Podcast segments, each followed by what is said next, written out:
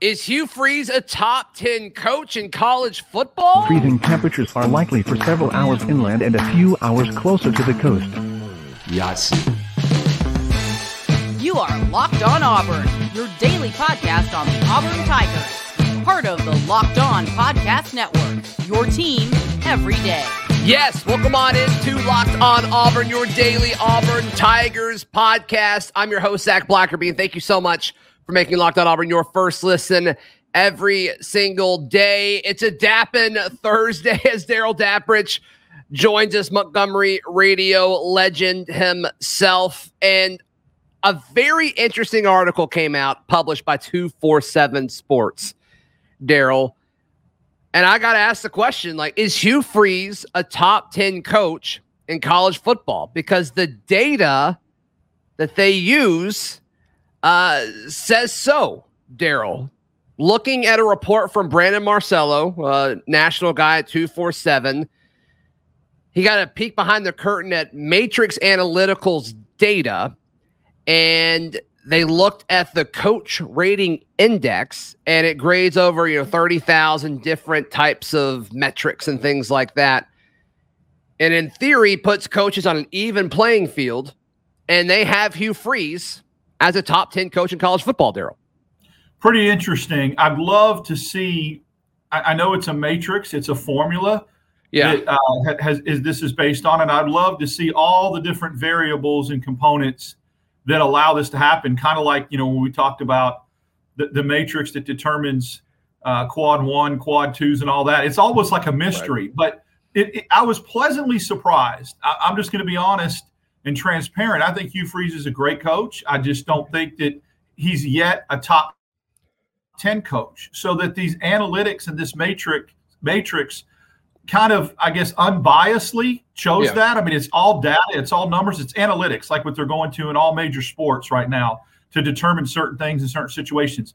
I would just love to do a deep dive and say, okay, what are the analytics? What is the formula behind the matrix that's determining that? And and see where this comes up. Is it total wins? Is it where you take a program before they before you know where are they before you get there? Mm-hmm. That kind of thing. I don't know. It's it's it's interesting. Eyeball test and what he's done in his previous stops tells me that there are some components there that makes him a, a really good coach.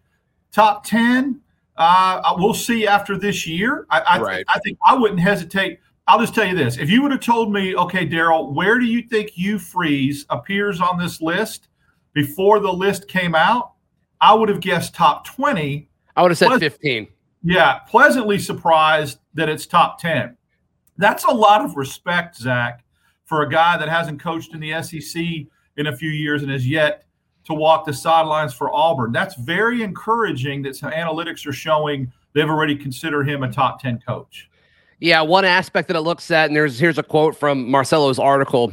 A coach's rating is weighted by the talent profile he had to work with in his career. Do more with less against rosters or units with more, and the rating reflects that accordingly. So looking at it, and they they note that the average coach in the CRI database is 60. So keep that in mind. So Nick Saban and Kirby Smart at one and two, Lincoln Riley at three, Ryan Day at four. I mean, those are four coaches that are consistently in the college football playoff. So it's like, okay, all of those make sense.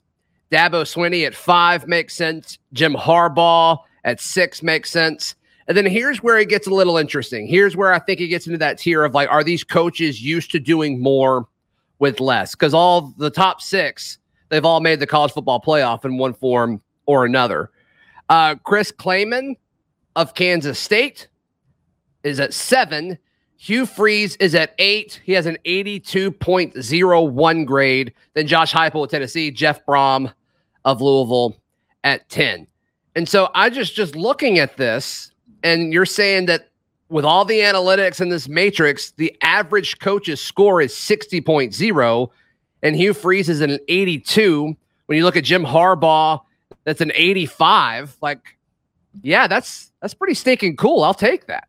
Uh, it is. I'm a little concerned about the accuracy of where Hugh Freeze is based upon where they have other guys ranked. You know, comparing, let me just say this anybody that puts Dabo Sweeney behind Ryan Day or any analytics that put Ryan, Dabo Sweeney behind Ryan Day and Lincoln Riley is a little flawed to me because Dabo Sweeney's won multiple national championships. Those guys haven't sniffed one. Yeah, they've been in the playoff, but they haven't won one. And then, you know, Jim Harbaugh uh, underachieved for a lot of years. Talk about this. This analytics is supposed to be doing more with less. I think he did less with more for a very long time. Michigan had great recruiting classes. They can pick the athletes they want to go there. And up until last year, he really underachieved. Uh, I look at things like Brian Kelly not being in the top 10. Very surprising to me that he's not. Um, that, you know, uh, here's well, the Matrix may not like him because of Notre Dame, like consistent top same with Jimbo. Sure. Maybe the Matrix doesn't like him because of what he did at, at the end of his career at Florida State and how A&M probably has got elite recruiting classes and they haven't even won a Western Division title. Mm-hmm. So I mm-hmm. get that. This seems to be more of an overachieving index. But then you look at the top two and you can't argue with that. I mean, those two guys get the best recruiting classes, Nick Saban and Kirby Smart and they do the most with the best recruiting classes. So that seems to be in line. I, I would put Dabo Sweeney a little bit higher. The Jeff Brohm thing at Purdue, I get it. He's been kind of coming, you know, uh, on lately, yeah. but there is some interesting people that are not in the top 10 that I would have absolutely thought. How about this is cool. Where's Lane Kiffin? Not in the yeah. top 10. I mean, so, and this isn't an Auburn guy, you know, doing this. This is 24 7. This is, uh, this is impartial. It's all yeah. There's no, there's no feelings involved. It's it's no, all no numbers feelings. and yeah, yeah. And, and it sounds like yeah, and it sounds like there's different tiers. Like they they have the same rankings for like position coaches based on how your position performs, your unit performs against others, and they weigh the talent difference with that. Same with offensive and defensive coordinators. And then obviously head coaches. The wins and losses are weighed heavily according to this, which makes sense. But yeah, I'm I'm a little surprised, but you know, you think about like what Hugh Freeze did at Liberty, like against Arkansas. It's like okay, yeah, yeah you know that, that that makes sense. And then after that, though, they lost, you know, to several teams that they shouldn't have lost to, and now we can co- probably assume he was, you know, worried about taking the Auburn job. But I, uh I'm with you. This is a little surprising. I would not have guessed him at eight, but I do think this is kind of some extra, like, okay, this is what we've been talking about. Like Hugh Freeze is a good coach. He's just, you know, things happened at Ole Miss. And so he had to park his career at Liberty for a little bit. And he did everything he could to build that program up, certainly left it better than he found it. And now he gets a chance to do it at the highest level again in the SEC. I mean, it confirms a lot of things that Auburn fans were hoping. Right. Um, in a situation like you said, it's a matrix, it's numbers. There's no feeling, there's no emotion That's into the. Most important part. You, Agreed. you said earlier is very important. It's there's no feelings involved. There's no opinion. There's no homerism. There's no uh, un, un you know ill perceived bias towards a particular coach because a lot of times I feel like if a sports writer was going to give his top ten list and it was his own personal opinion, if you have a beef against a head coach or you personally don't like a head coach or some of their value, you'll leave him off Right. This does not allot for that. You you can't. It's just pure data driven. Which is encouraging. And, and I think a lot of media members have a feeling about Hugh Freeze one way or the other. And at the yep. national level, a lot of it's negative, which yep. is a shame. It's unfortunate. And that's why he wouldn't appear on a list made by a human being, in my opinion. I, I just think uh, that, yeah. Hmm, right. that that that the, the the biases and the inherent biases towards him and some of the, the, the slings and arrows would keep somebody from being objective, even if he wins ten games next year. I mean, it's going to be interesting to see Zac because I felt like Bruce Pearl went through some of this in basketball. Good when point. the human element factor, when people have to vote and sports writers have to vote, if Hugh Freeze, let's just say, goes off next year and wins ten games, takes Auburn from you know five to ten wins, will will there be people that leave him off their ballot for Coach of the Year because of their dislike for him. And I think, I think there will be. It's, yeah. I think it's unfair. Just like I think how some of the people voted SEC Media Days is a joke too, instead sure. of taking time to do it. So when you got human element, there's a problem. This is not a human element, so that's why it's very, very encouraging. Uh, I'm with you. I'm with you. All right. Could the Auburn Tigers be moving to Jordan or Nike? We discuss next right here on Locked On Auburn. Today's show brought to you by our friends at FanDuel Sportsbook. FanDuel Sportsbook is the best place to wager on all of your sports action. Take your first swing at betting MLB on FanDuel and get 10 times your first bet amount in bonus bets up to $200. That's right, just bet 20 bucks and you'll land $200 in bonus bets regardless of if you win or lose. That's $200 you can spend betting everything from the money line to over under to who you think is going to be first uh, in home runs, whatever it may be. You can bet the over for Auburn six and a half wins. So all you have to do is sign up today. Visit fanduel.com slash locked on to get up to $200 in bonus bets. That's fanduel.com slash locked on.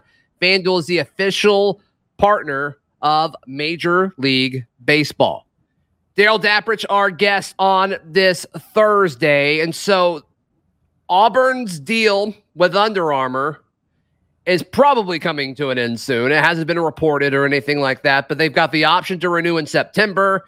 And you got to think Auburn's going to follow suit with several schools that were former Under Armour schools that are grasping at any chance they can get to no longer be an Under Armour school. It kind of feels like Auburn's in the same boat there.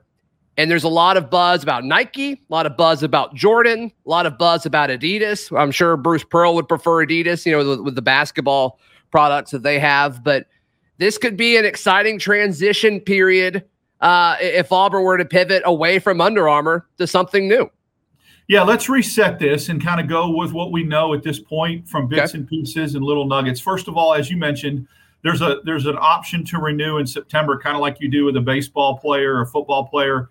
Uh, all indications are that Auburn will decline that option in September and start seeking another apparel provider. Now, the three names that keep coming to the surface are Nike, Jordan, and Adidas. Jordan, for the longest time, was not something that was realistic because th- they had this kind of mindset or this policy where they only did a couple schools per conference. They really kept it smaller. And, you know, Oklahoma is a Jordan school. They're coming into the conference. Florida already is. Doesn't matter. Uh, did a little research and found out that they are expanding their brand and they're and they're taking off that clause or that limitation. All indications are that they're not going to limit it just to a couple schools. Uh, you can have multiple schools in the conference.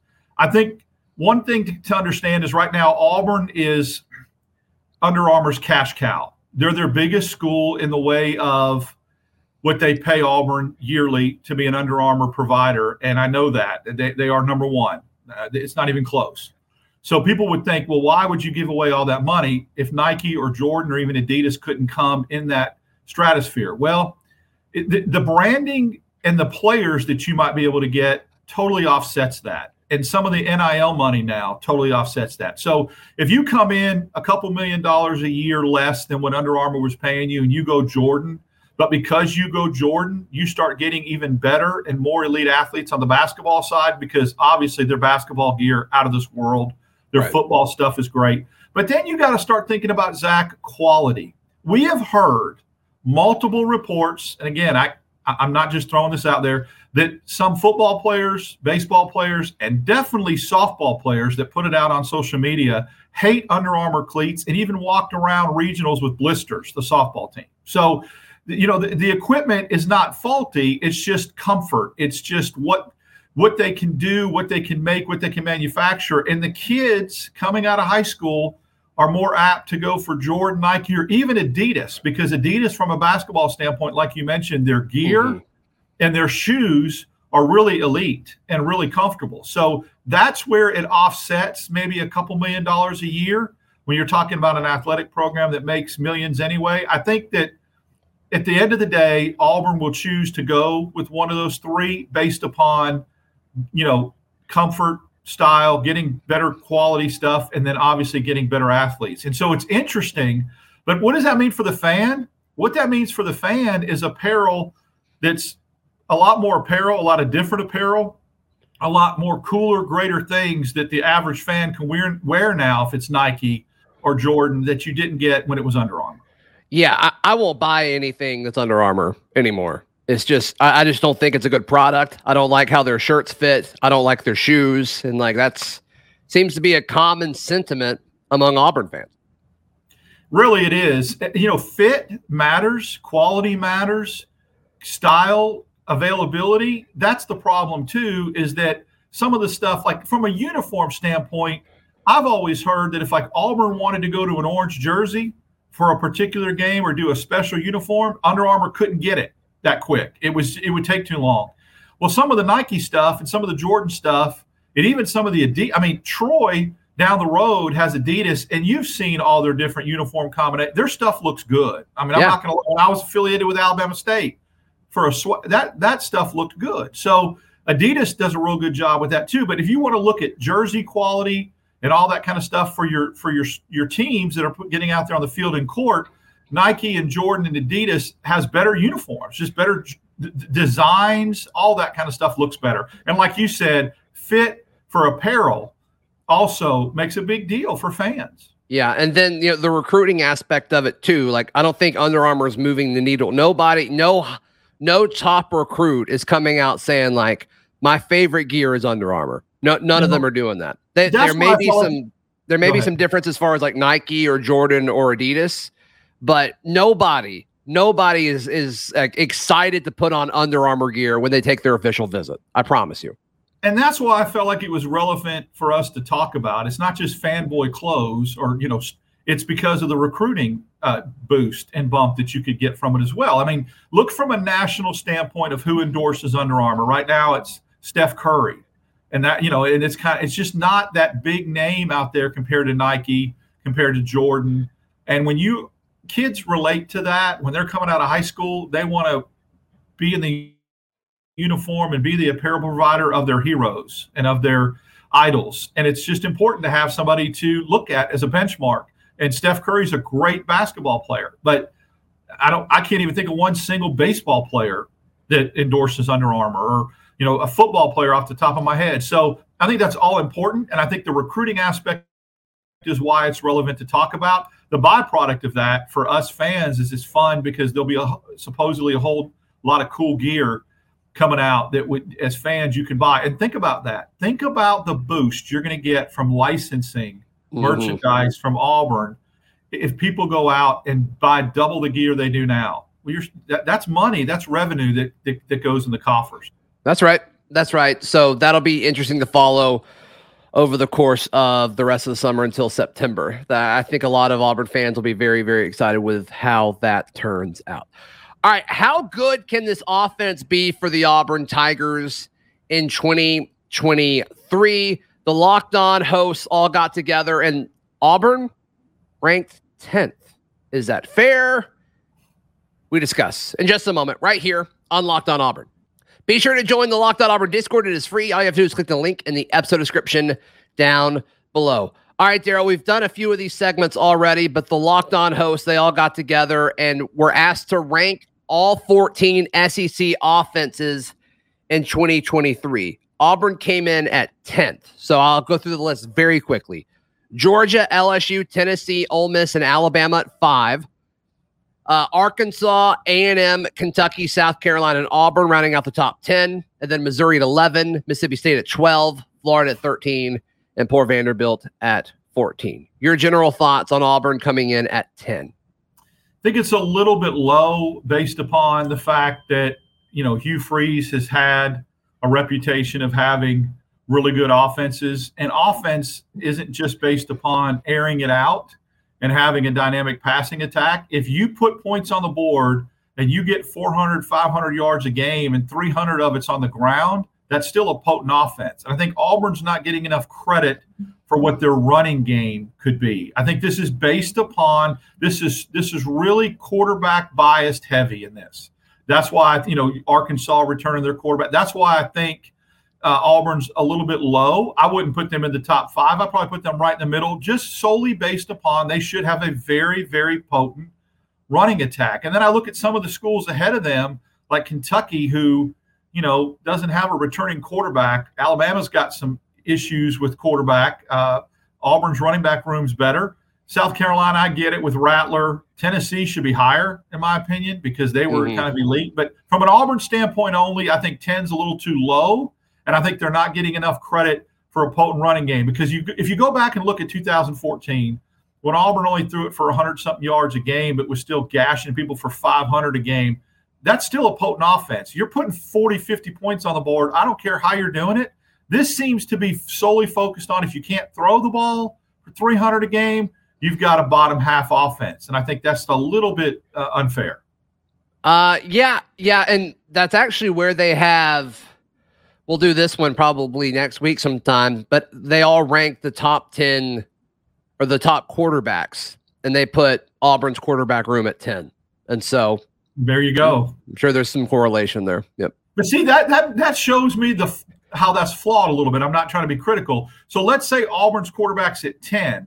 Now do a ranking on where you think Auburn's running back room should be. And let's mm. just for the sake of being conservative say 4. Right? I mean, I'm not being pie in the sky with that, am I, Zac? I think 4 or 5.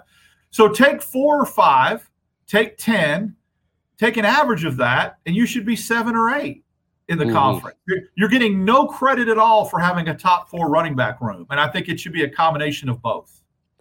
I agree. But obviously, other elements play a factor in that. I mean, does Auburn have a top 10 offensive line in the SEC? I think so. I think so. It's all on paper. They haven't done it as a unit yet, but I think so. So that by nature puts you a little bit higher. The receiving room is where it gets tricky to me, Darrell. Like, yeah. is it a top 10 receiving room? I think it should be, but until they do it, I, am not I'm not sold on it quite yet. No, yeah, that's a gr- that's a great point. If you had to rank it, I think at the end of the day, at the end of the year, we'll look at it and say it's top five, top six. They've got to prove themselves though, and so right now they haven't. You so, think yeah, the receiving room could be top five, top six at the end of the year if wow. they reach their potential and do what they should do and get coached up? Mm-hmm. They could be top five, top six. Could be wow. if certain things happen. Right now, on paper, they're 11 or 12 in my mind. Uh, they just are. I mean, until yeah. they prove it. So, mm-hmm. but again, a lot of things have to break for that. Cam Brown needs to come on, hooks, shorter. All these guys play to their potential. Then yeah, and Thorne gets him the ball, or Robbie right. Ashford gets him the ball. Then yeah, they they can be from a yardage and efficiency standpoint. Darrell Dapprich, how can people check out everything you've got going on, brother? You can follow me on Twitter, DAP6410. Catch me in the Discord. Love interacting about all things Auburn. And then on Monday mornings, 710, I'm on Auburn Opelika this morning. So yep. check me out yep. there if you're riding around the Auburn area.